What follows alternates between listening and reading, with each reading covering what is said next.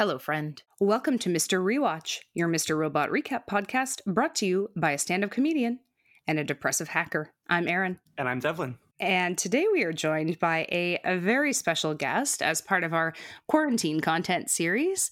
Can we ask you to introduce yourself to our listeners? Hi there. My name is Ashlie Atkinson. And folks listening to this podcast will probably know Ashlie best uh, from her portrayal of Janice. I feel like there was just a collective groan across your entire listenership. People are like, ah, oh, come on. This girl, God. well, actually, I was saying we have had only villains on the show. fantastic. If I think about it. So we've had Martin Wallstrom, we had Stephen Lynn, who's Hamburger Man, uh-huh. and now you. I love that you had Hamburger Man. Stephen is a real delight too. Yeah. Oh, of course. Uh, I think that you have to have a certain amount of uh, self awareness to play a, ro- a Mr. Robot villain, and really, like, if you want to get down to it, almost every character has villainous aspects. You know, like even Elliot's behavior to certain people is pretty dastardly, you know? So the the lines between villain and hero on that show blur quite a bit, I think. Yeah, I think that's true, especially because I find it hard to think of Hamburger Man as a villain, but I guess strictly speaking, you could say that. Um, especially in um, season four, which is when um, Janice was introduced. I think that we did see some of that kind of scary behavior from Elliot. And um, it was really kind of one of the more um, kind of challenging seasons of Mr. Robot, I would say. So your character joins um, in season four, kind of like a, a, later addition to the show. But I think that they had a, a really, really big and quickly profound impact. And I think, um, contrary to what you're saying, our, our audience has always found um, this to be like a very compelling character. So I was wondering what what you thought um, was so compelling about Janice that made them be so impactful in such a short amount of time. Oh my gosh! Well, uh, I certainly felt that I was stepping into enormous shoes uh, with Bobby having played Irving in season three. And in because I was a fan of Mr. Robot long before I was uh, a part of Mr. Robot. And I remember loving Irving so much and literally in the scene in episode one where I'm outside with uh, with Dom, and you find out sort of the nature, the real nature of Janice. Um, it says in the script in like bolded, italicized letters. Oh my God, Janice is the new Irving. and I was like, oh no, we don't don't say that. That's terrifying. Like I can't be the new Irving.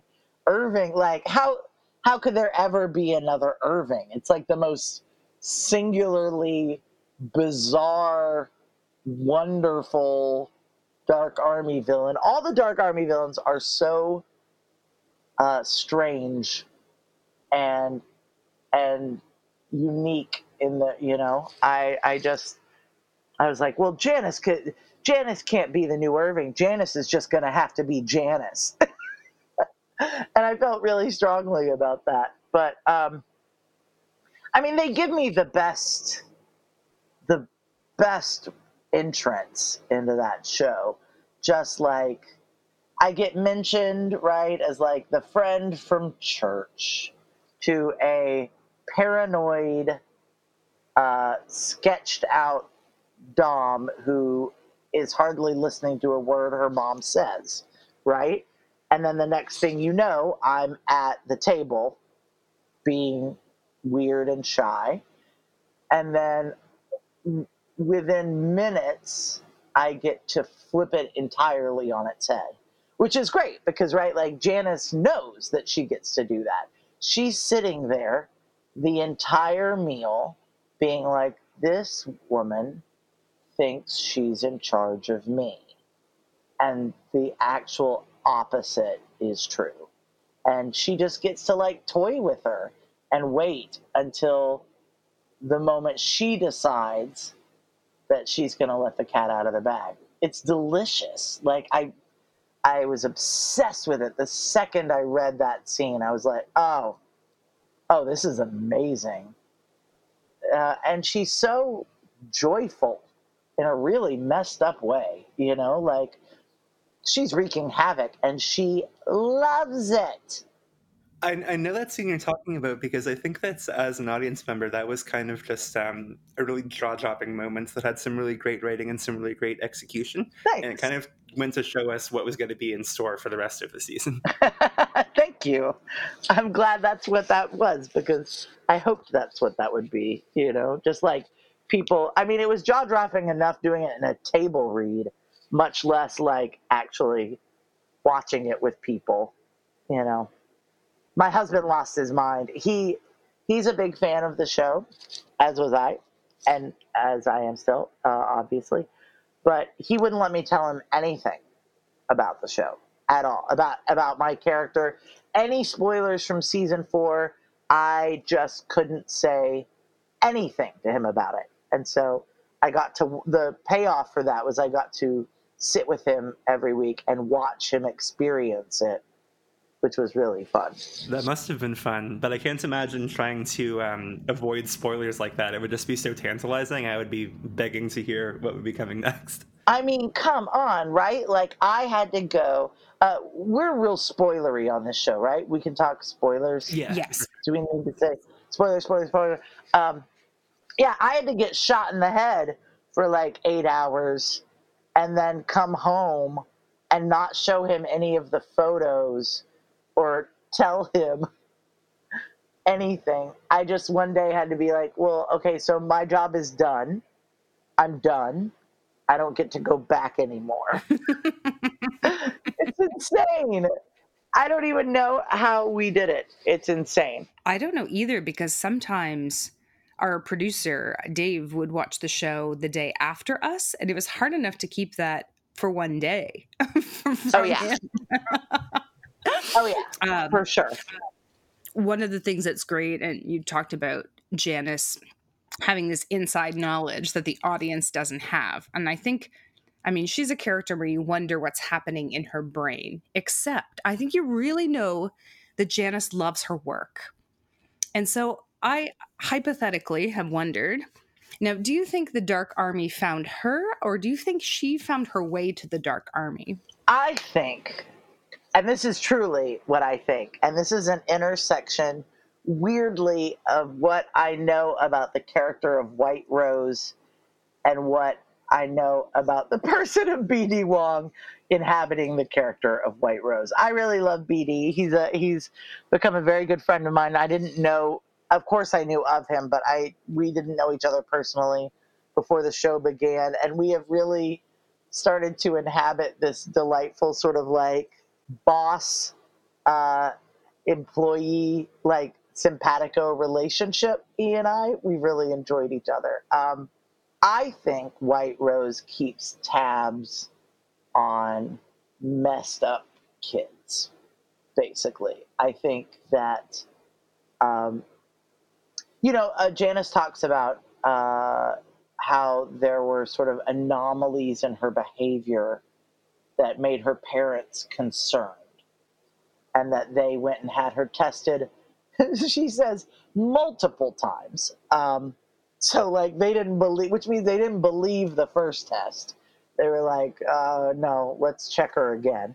Um, and that uh, they were surprised to find her completely normal. I think those anomalies are behavioral issues that white rose tracks and I do think that people like Irving and people like Janice are found by the Dark Army and are given opportunities with, I'm sure, an enormous amount of financial benefit right? Because like Irving gets to go off and write a novel, right? Like, you know, you can retire and be super comfortable um, after a career in the in the Dark Army. Um, so I think it's something about Janice already being that person, and uh, she was sort of headhunted by White Rose and the Dark Army. Because I also think Dark Army doesn't let anyone find them. You know what I mean? Like I don't. I think if they don't want to be found, they are not found. So Janice would have been the kind of young person maybe that they would have had on their radar. Yeah, I think I think Janice um, probably. Uh, ooh, it's such a. I mean, like I don't know whose reputation I'm trying to protect here, this fictional evil character, but it is really dark to say that I think that uh, Janice probably uh, perpetuated um, animal abuse in the way that I've always imagined that to be the case, in the way that uh, we know people with uh, psychopathic tendencies or people that uh, have enormous behavioral issues uh, have done in childhood. I mean, there's all these studies, you know, um, if a child is mauling an animal, then um, we see it time and time again in case studies of people who then go on uh, to commit particularly heinous crimes. Um, and I think that's the sort of thing that got her parents' attention which ties in neatly with her love of taxidermy, right? yeah, I was actually going to ask about um, if you thought that their decision to have her be a taxidermist might be like a reflection of that part of her past.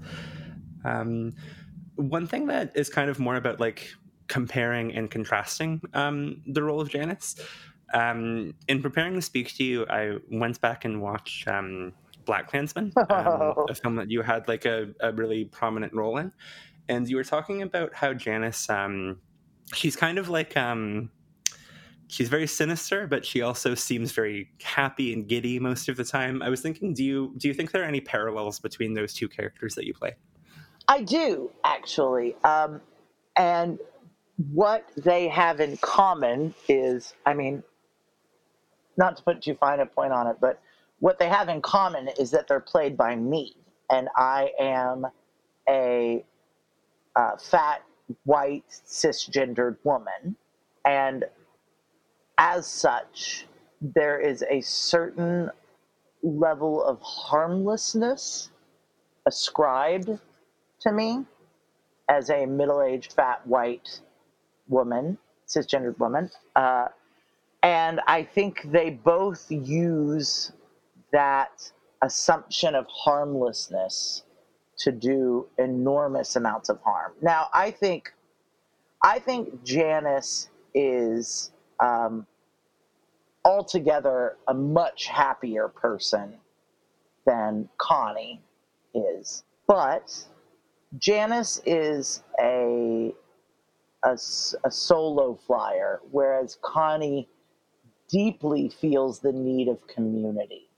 And part of why Connie does the things she does is that, um, and why, and when I say do, why she does the things she does, I mean less the actual brutal, heinous things she does, but um, I mean more the way that she presents as a nice, social, friendly, welcoming person is because community means a great deal to her.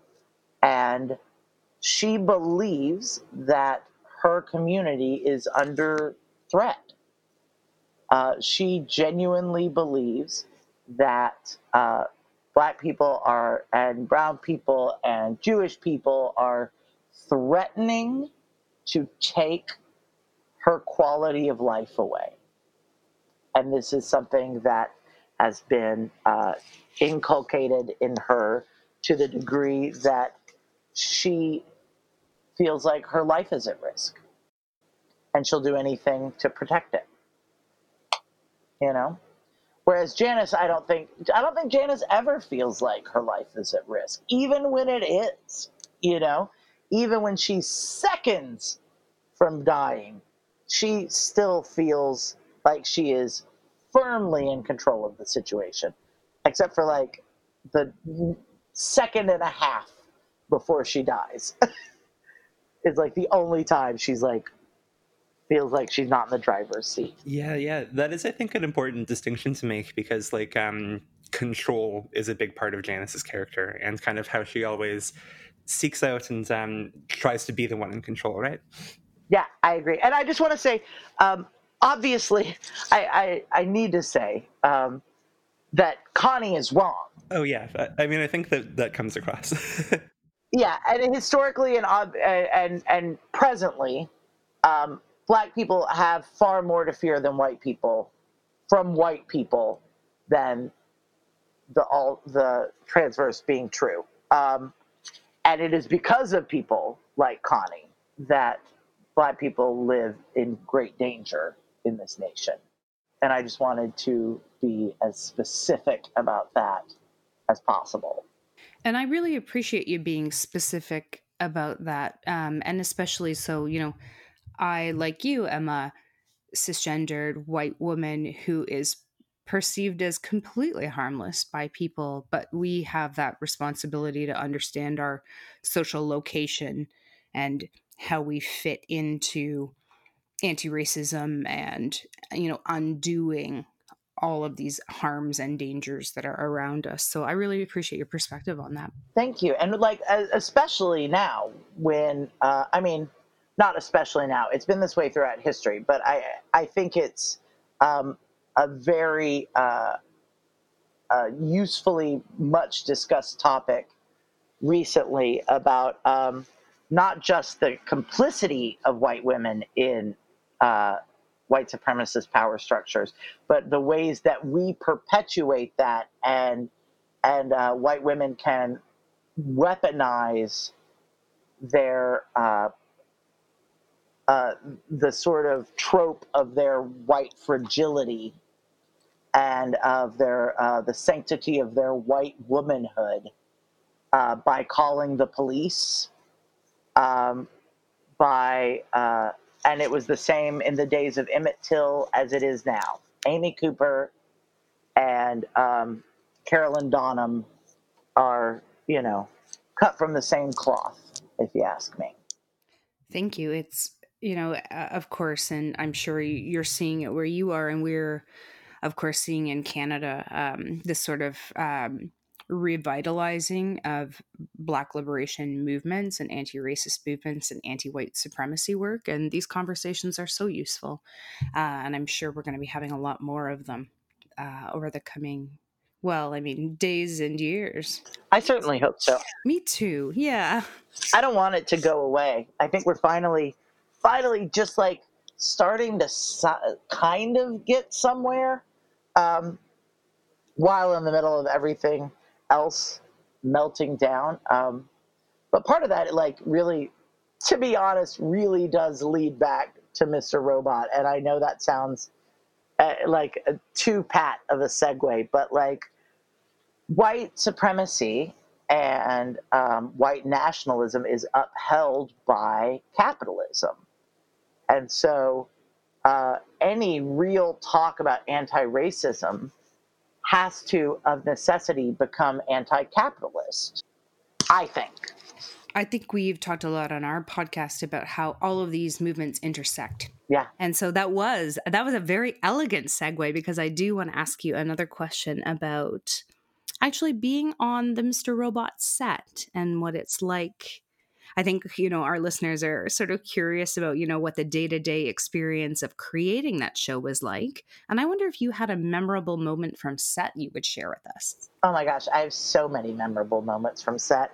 Um, I mean, there are just little things like I will never forget walking through like from one part of the set like on the sound stage because some of my stuff was on locations and some of it was on sound stages um, but what's wild about the sound stages is that there's several different locations set up on this huge stage. So you'll walk through places that would never be next to each other in life. Um, and I just remember walking through a room and the huge uh, E Corp E, the one that's like out in front of the building, you know, the huge tilted E sculpture is just like in this room. Mm-hmm. and I just walked past it. I was it was maybe I I don't even know if I'd started shooting yet, but I just sort of lost my mind and I remember being like, "Can I touch it?" And they're like, "Yeah, you could you can touch it." And I was like, "Okay." Will you take my picture with it?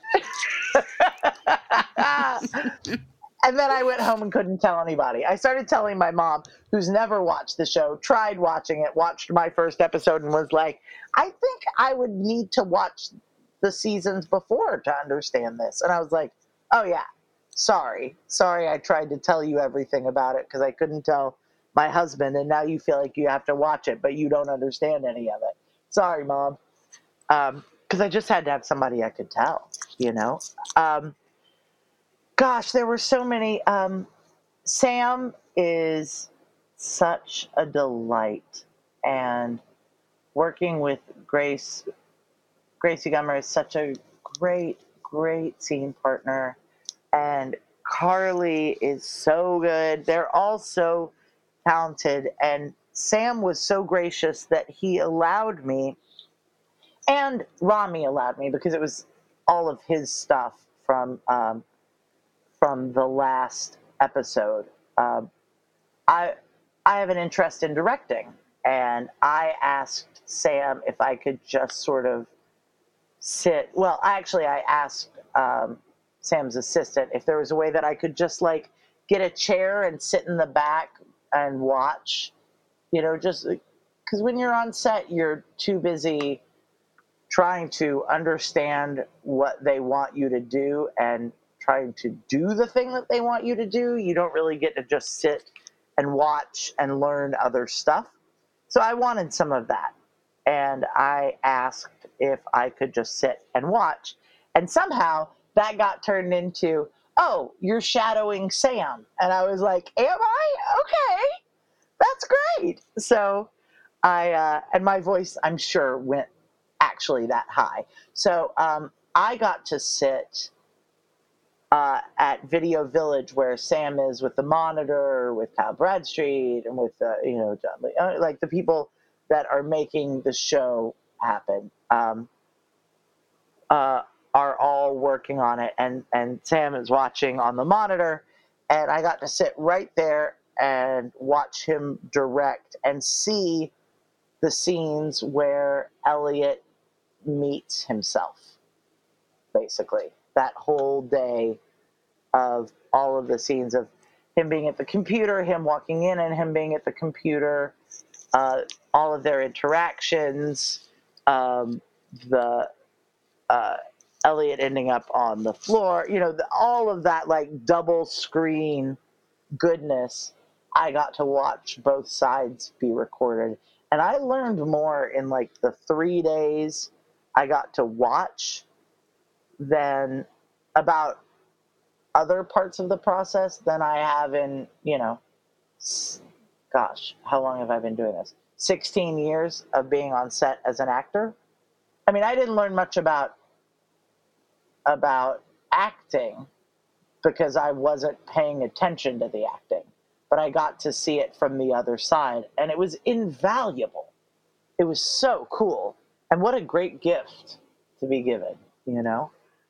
I think that I know those scenes you're talking about where Elliot meets himself, and I remember thinking, wow, how did they ever pull that off? Because it's so flawless. And um, there have been so many other episodes, like um, the the one that's presented as one take, that have just been such really great directing. So I think that Erin and I have become really big fans of Sam Esmail. Um, we also had like an episode about Homecoming, for example. So um, I'll be looking forward to seeing um, any TV show that, that you can show us in the future. Man, he's brilliant.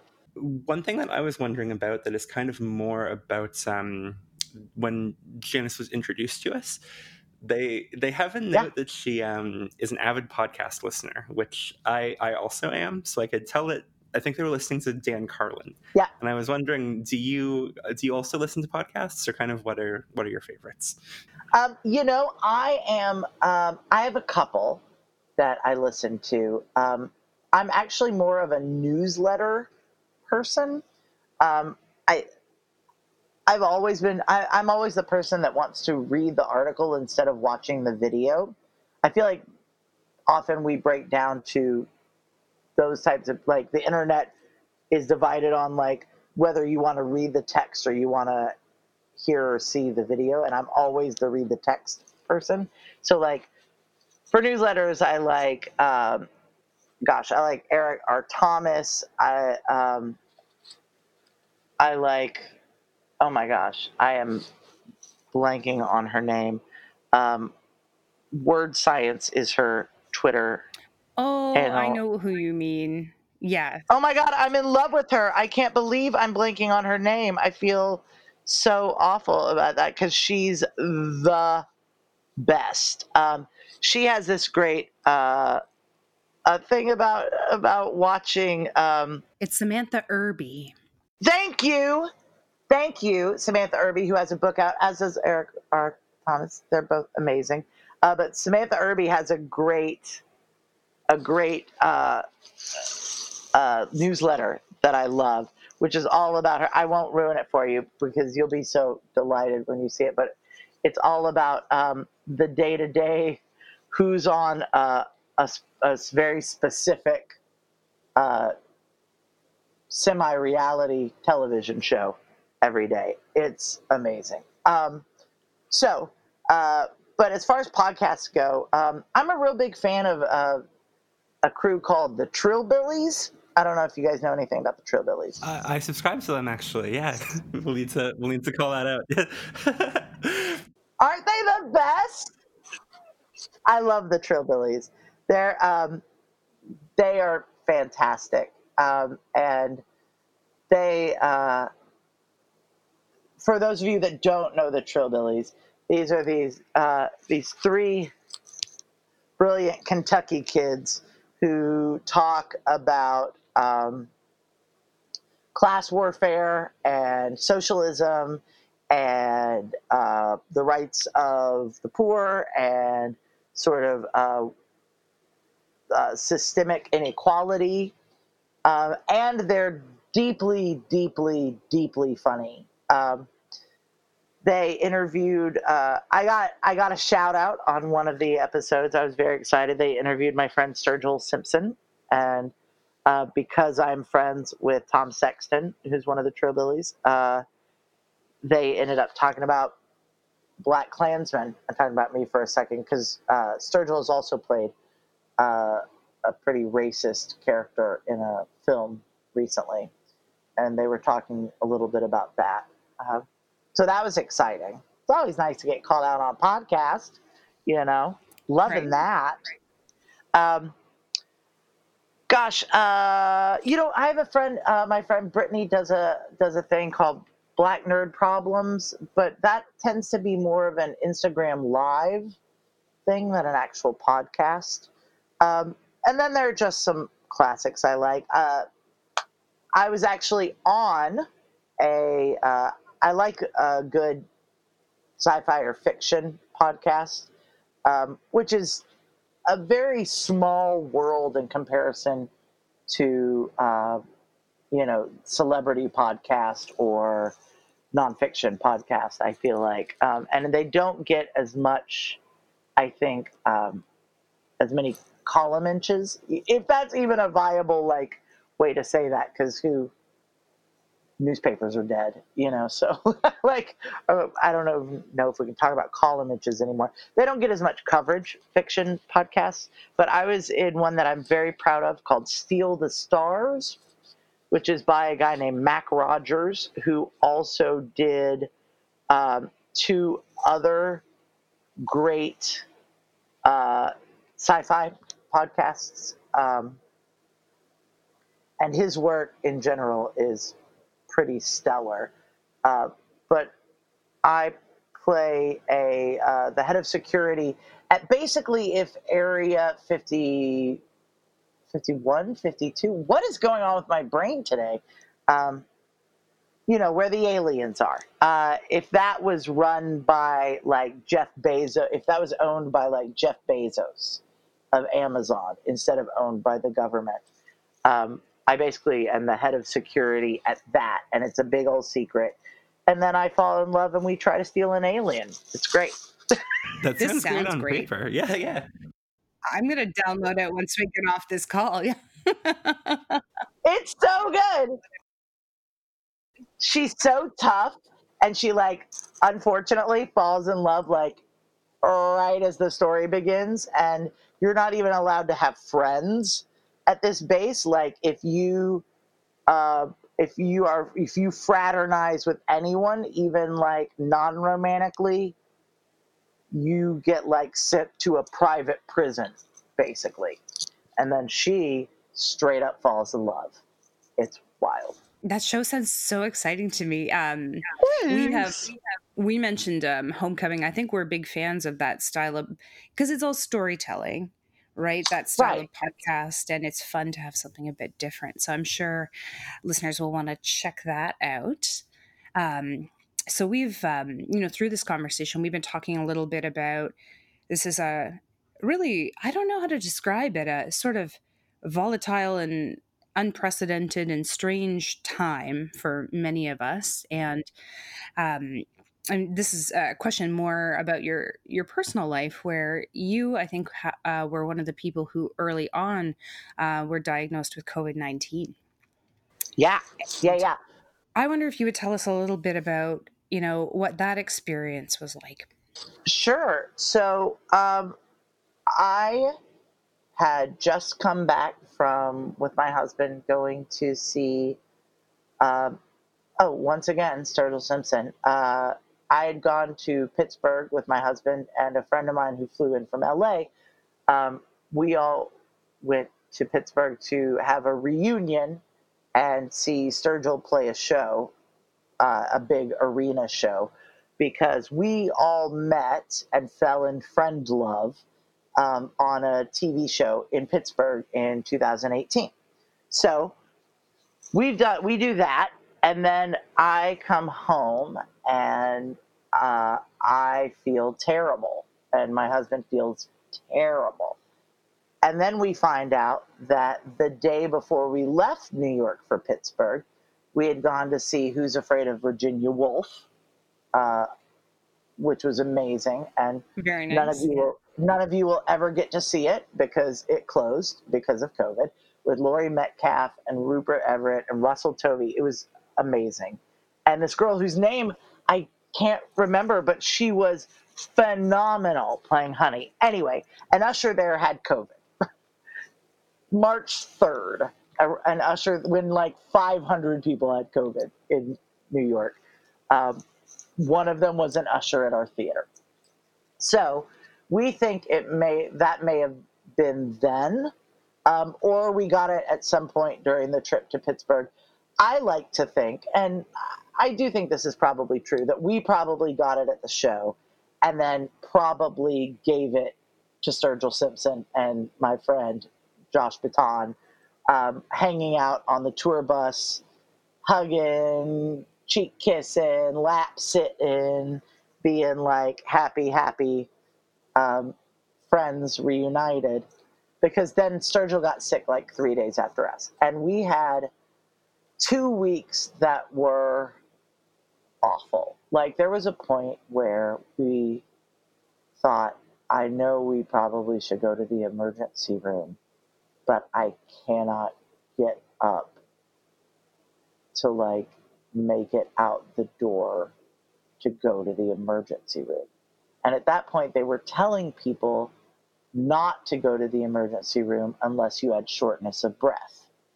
And so we were like, okay, we're going to stay here. I happen to have something called a pulse oximeter that tells you um, just because there's clotting issue, blood clot issues in my family, so I'm always like very nervous about that sort of thing. Um, it tells you what percent of oxygen is getting into your bloodstream. Anything below 94 is like a problem. 95, you're okay. You really want it to be between like 96 and 98. 99, you're probably hyperventilating. Um, I looked at it and it was 88, and I was like, okay, I think we need to go to the urgent care. So he went to the urgent care and they were like, Oh, you have pneumonia. That's why you're not oxygenating. So they gave me, but they were like, It's really good you came.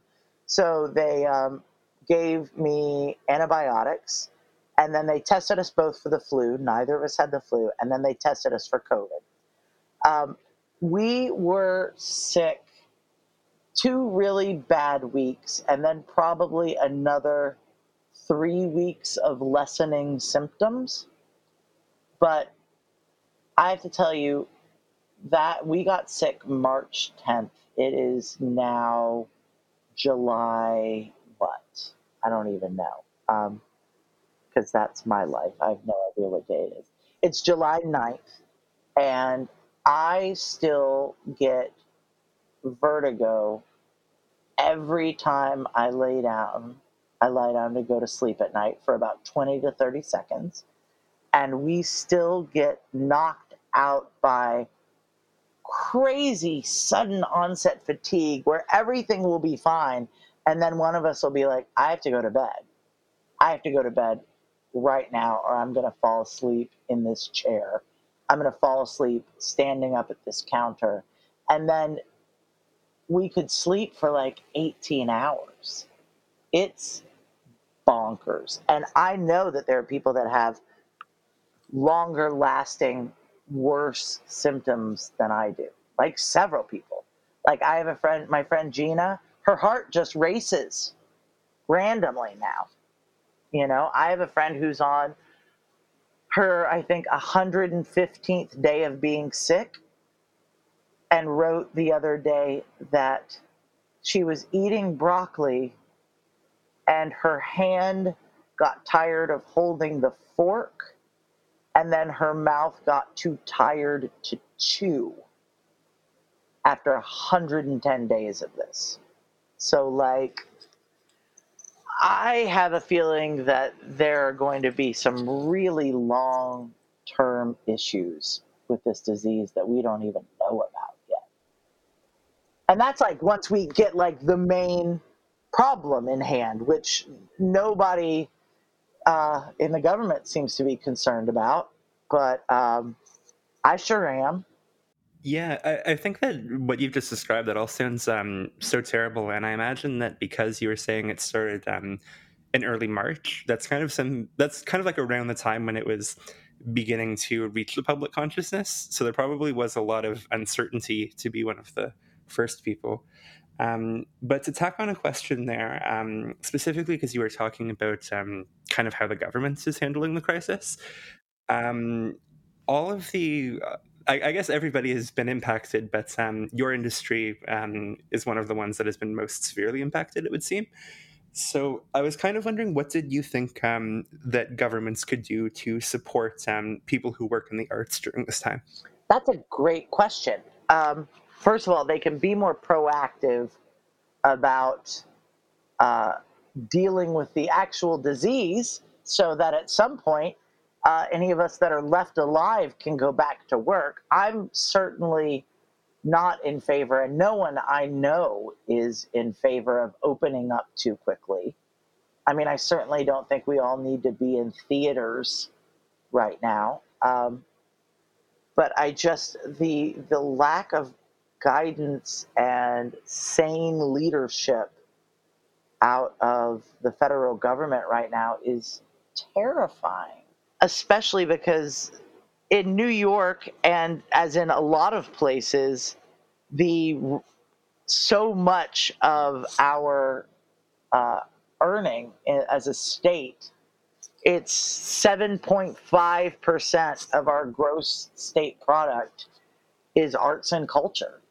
And we it's one of our biggest exports. I mean it's one of the few things that america makes still is arts and culture. And um, i actually have a stat right now there's an organization called be an arts hero that is trying um, to get the senate to look at um, an art relief bill for artists, um, sort of like the one that passed, uh, I believe, in England recently.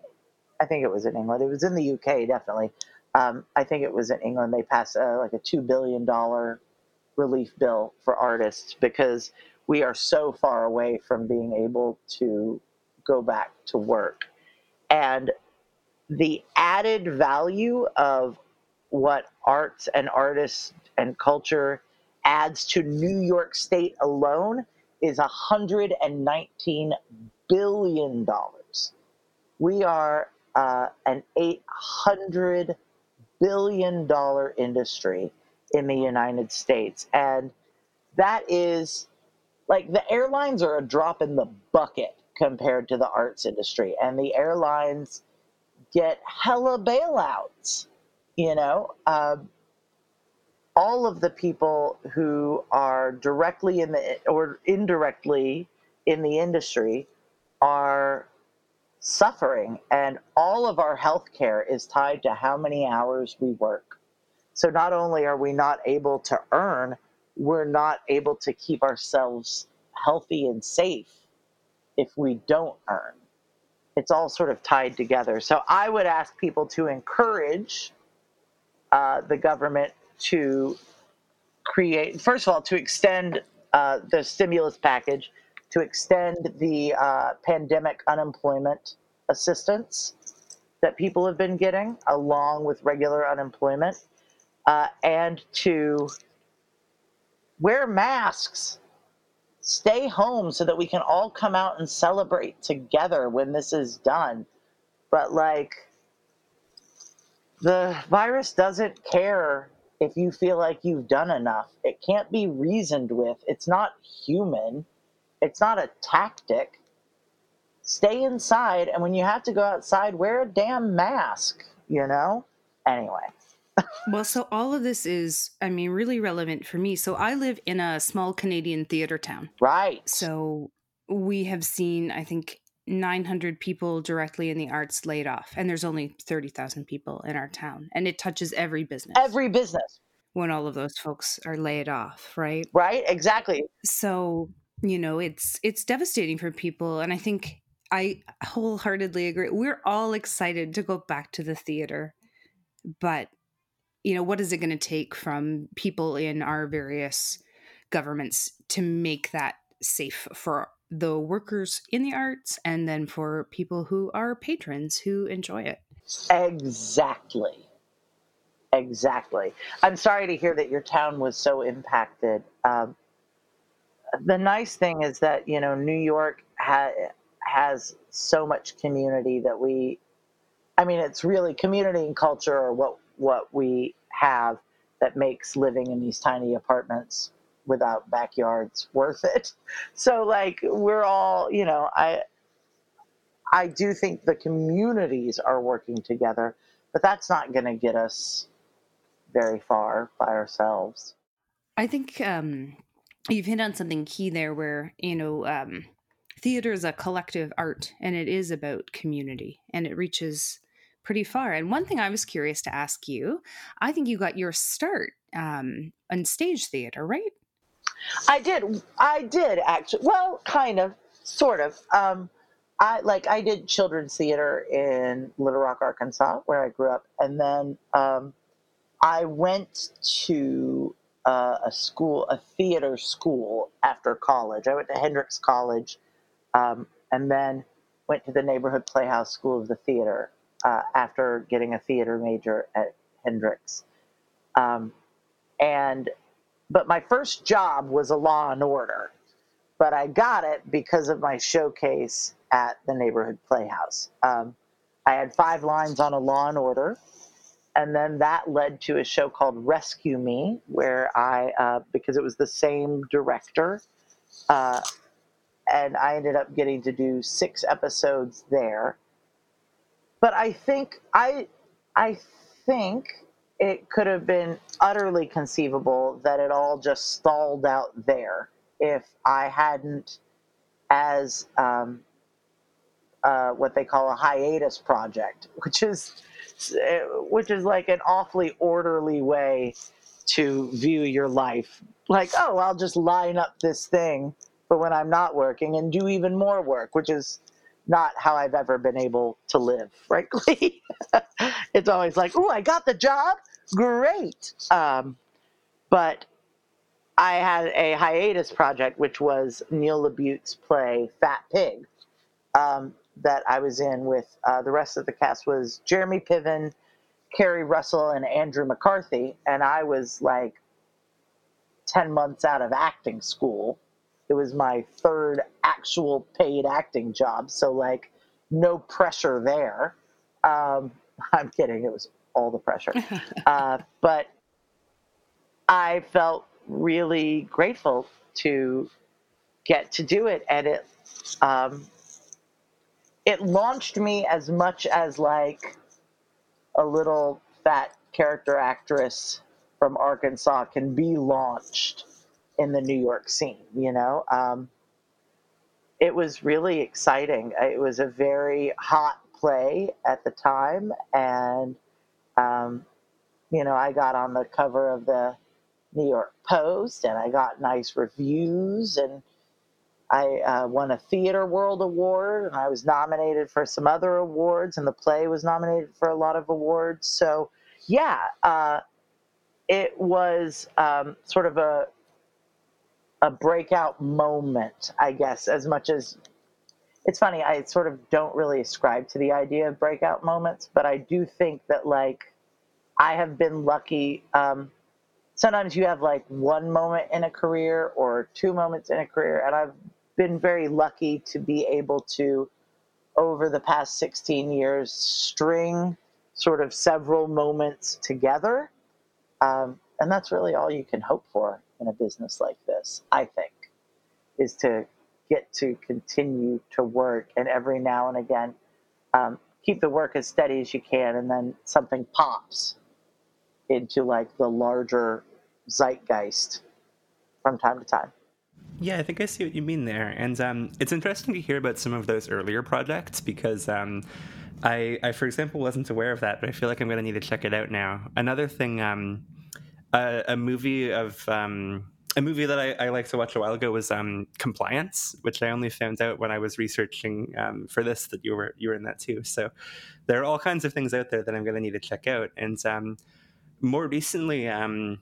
I think that earlier in the quarantine, not really a hiatus project, but like a quarantine project, um, you were part of something called um, Viral Monologues. And I was wondering if you could describe that. Oh, yeah. I was so sick when I did that, which is hilarious. Um, that is uh, actually um, an offshoot of something called the 24 hour plays, which is something I've been a part of for gosh, I'd say 15 years at this point. I'm uh, gotta be 15 years. Um, but yeah, they do this thing where you um, you all show up, the writers, the directors, and the actors at like 10 30 10 o'clock 11 o'clock at night and you're like okay um, this and you bring a prop and you say your name and say, you know, something you've always wanted to do on stage, something you've never gotten to do on stage, yada yada, and you throw your prop in the middle of the circle, and then you go away, and the writers spend the overnight writing plays. Like they pick their actors every they get either get assigned or somehow pick uh, their actors, and then they write a play for us over the overnight. And then we show up in the morning, uh, and then we get like 10 hours to rehearse it and learn the lines and block it and do the whole thing. And then we go on stage at 8 p.m. and you do the play. It's wild. Um, you know, uh, and I have always been such a big fan of that process. Uh, and they had one that they were going to do, and then COVID shut them down. Obviously, we can't have folks in theaters. So they said, well, let's just do it like this. Let's have, uh, let's pair up writers and actors, and we'll have the writers write a monologue for the actor, and then the actor can record it in their home and send it in within a day.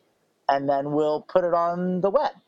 And that's how Viral Monologues was born. And they have had so many iterations of it by now, and they are stellar. Like they're just really phenomenal. I'm very proud to have been one, uh, been in the first one, but there are so many of them now by such big stars um, who are just doing really tremendous work.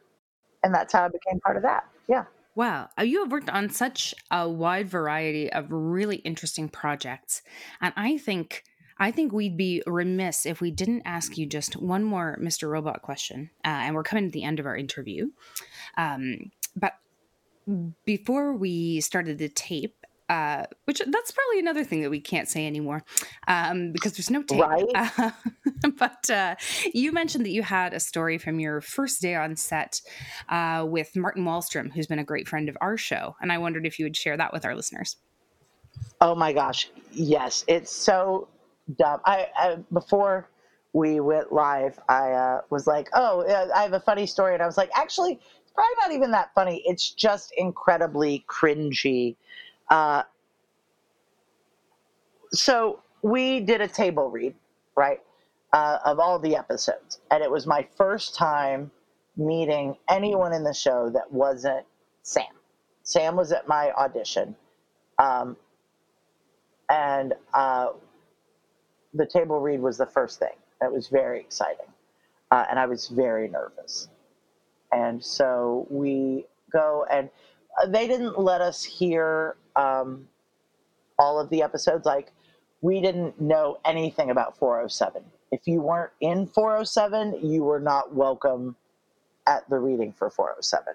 Right? There were certain things like they didn't want you to know what was up with Elliot, and his dad, and like all this sort of stuff. That was um, they were very aware of not wanting spoilers. But we read through the rest of the season, and Martin and I um, were done after episode eight. Like we read through to eight, and then we took a break, right? And so I'm done at eight, and Martin was done before eight. And so we're like, I guess we'll go home. And they were like, Do you want to stay? And I was like, No, I want to actually be surprised when I see what happens in the show. And Martin was like, Me too. Uh, which is hilarious because I didn't understand anything about what was going on that day where I shadowed Sam and watched Elliot talking to himself. I did not know. None of that made any sense to me. Um, but so Martin um, and I are both calling cars, and his car comes first and for some reason my internet wasn't working well and I couldn't get a Lyft. and or an Uber and he was like, "Do you want to hop in my car and you you can just it'll take you home after it takes me home." And I was like, "Sure." And so then we get to his place and it's not working and I was like, "Oh, it's fine. You know what? Just let the car go. I'll get a car from here it's not a big deal. The internet is better here, I bet. I can get a car. Right. So um, he leaves, right?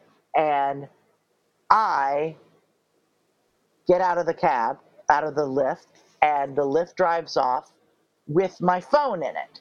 So now I am stuck outside of Martin Wallstrom's building without Martin and no way of leaving, right? So, ugh. So then I get in, I find, I finally, after like 30 minutes, flag down a yellow cab. And I get in the yellow cab. And I convince the yellow cab to call my husband. So my husband can then get on my computer, look up my Lyft account right? Call, I don't even remember how this worked. We basically had to call Martin. We had to get Martin's number from production and then call Martin and make Martin call the Lyft.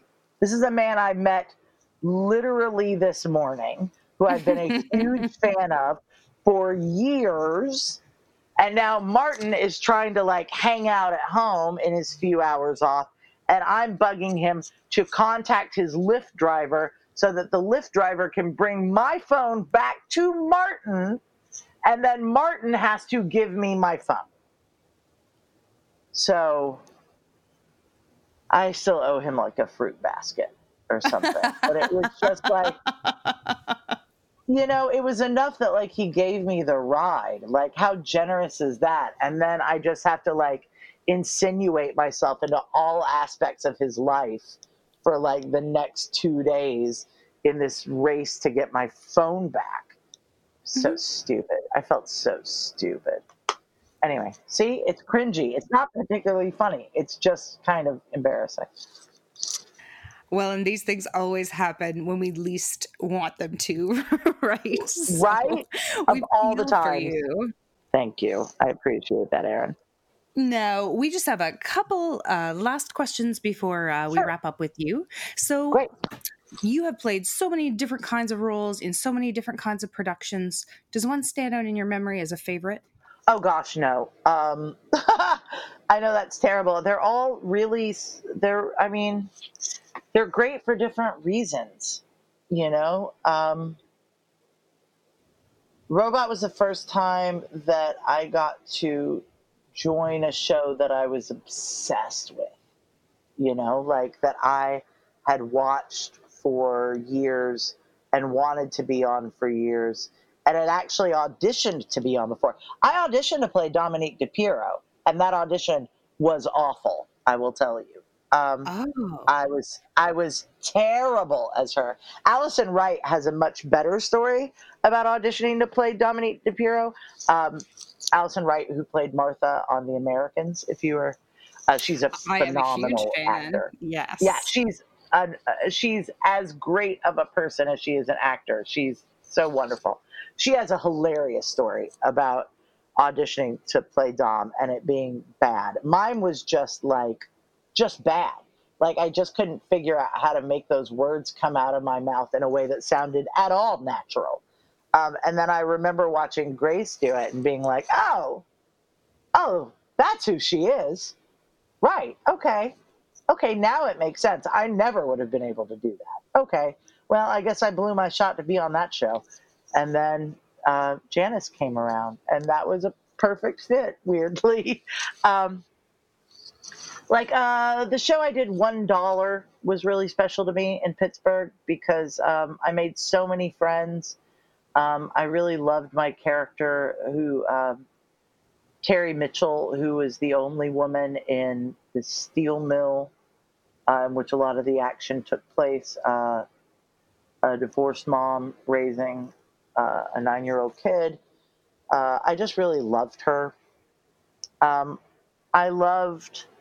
I loved playing Connie in BlacKkKlansman. Um, I don't love Connie uh, at all. She's garbage. Uh, but I felt like it was uh, an enormously uh, it was an enormous honor to be entrusted with her um, and I feel like it's really, uh, I really value playing white supremacists as uncomfortable as I find it because I know it is um, a sign of not having, uh, finally having less white centered stories um, and having more stories that are centered around experiences that are not white. Um, and so I, I feel very proud of that work. You know, um, I like them all for different things, basically. Now, do you have a role that you've always wanted to play? I mean, you're gonna laugh. I uh, I do. I mean, I have theater roles I've always wanted to play for sure. I've always wanted to play Josie from Moon for the Misbegotten. Um, I've always wanted to play Martha in Who's Afraid of Virginia Woolf. I've always wanted to play Beatrice in Much Ado. Um, but it's funny. My friend is doing a thing uh, on Twitch where you get to play a role you've always wanted to play but can't because you're the wrong age or the wrong type or the wrong gender or whatever. And she was like, if you could play any part that you know right now without those constructs, that those constraints on you, what role would you pick? And I thought about it for several days, and I want to play Tony Soprano. That's who and I want to play. Speaks to you about Tony Soprano. Um, I am really interested in um, someone who is capable of such extremes and in some ways uh, is only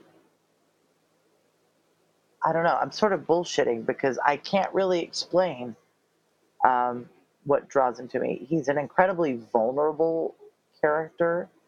He has an enormous amount of power, but often feels powerless and thinks that other people are to blame for things that go wrong in his life.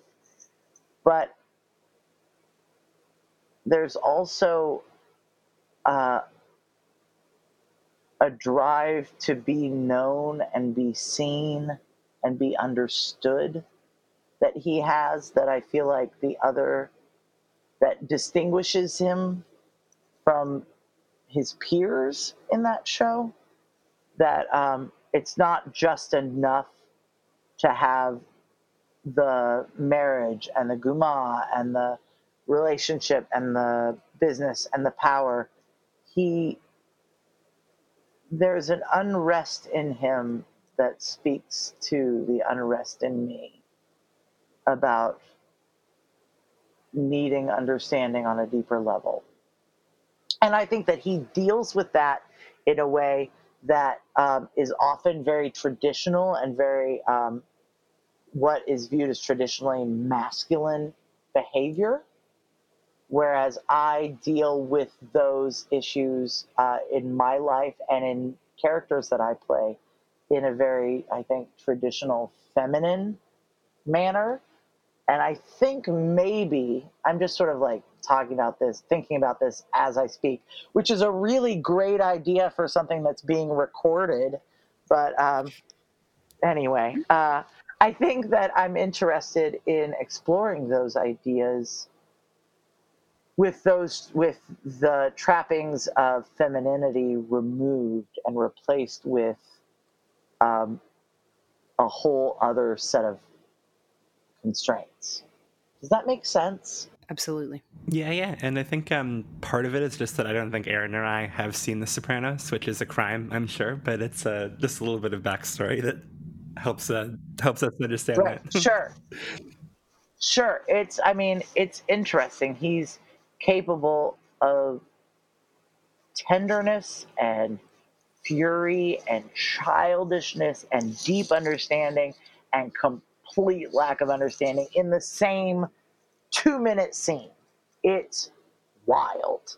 Um, but yeah, I think he's just one of the great American, I think he's one of the great modern American characters. And women don't get to play that. You know, that that mob boss searching for deeper understanding. And I just think that would be a really neat thing to explore. I would watch that reboot. Thanks, dude. I appreciate it. First off, Ashlie, uh, thank you so much for joining us. I feel like if I had the chance, I would probably talk to you for another hour or two before I lost track of the time. So just to keep check of that. Oh, thanks. Thanks, Devlin. Yeah, yeah. So if um if our listeners also wanted to um read a bit more about you or maybe follow your work, um, where could they find you on the internet? Oh my gosh, I'm all over this great internet. Um, you can find me on Twitter at Ashlie Atkinson, A S H L I E. It's got a lie at the end.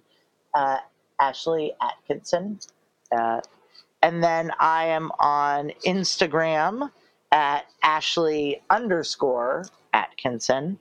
Um, and I'm also on the Facebook um, as me. There's like a fan page and there's a me page. So um, join the fan page too if you're going to try and friend me in life without me knowing you, at least like give me the like on the fan page too. Be a good sport. You know what I'm saying? We'll make sure to share that with the episode. Thank you. Um, Ashlie, you've been so generous with your time and your thoughts, and we are so grateful to have had you here on the show today. Um, so, on behalf of uh, us and our listeners, thank you so much. To everyone out there on the interwebs who's listening to this episode, thank you for continuing to listen and support our our podcast, Mr. Rewatch. We are recording today um, in three separate locations because we're social distancing um, between Canada and the US. Follow us on Twitter, Mr. underscore Rewatch, for quarantine content. Thank you so much for listening. Bonsoir.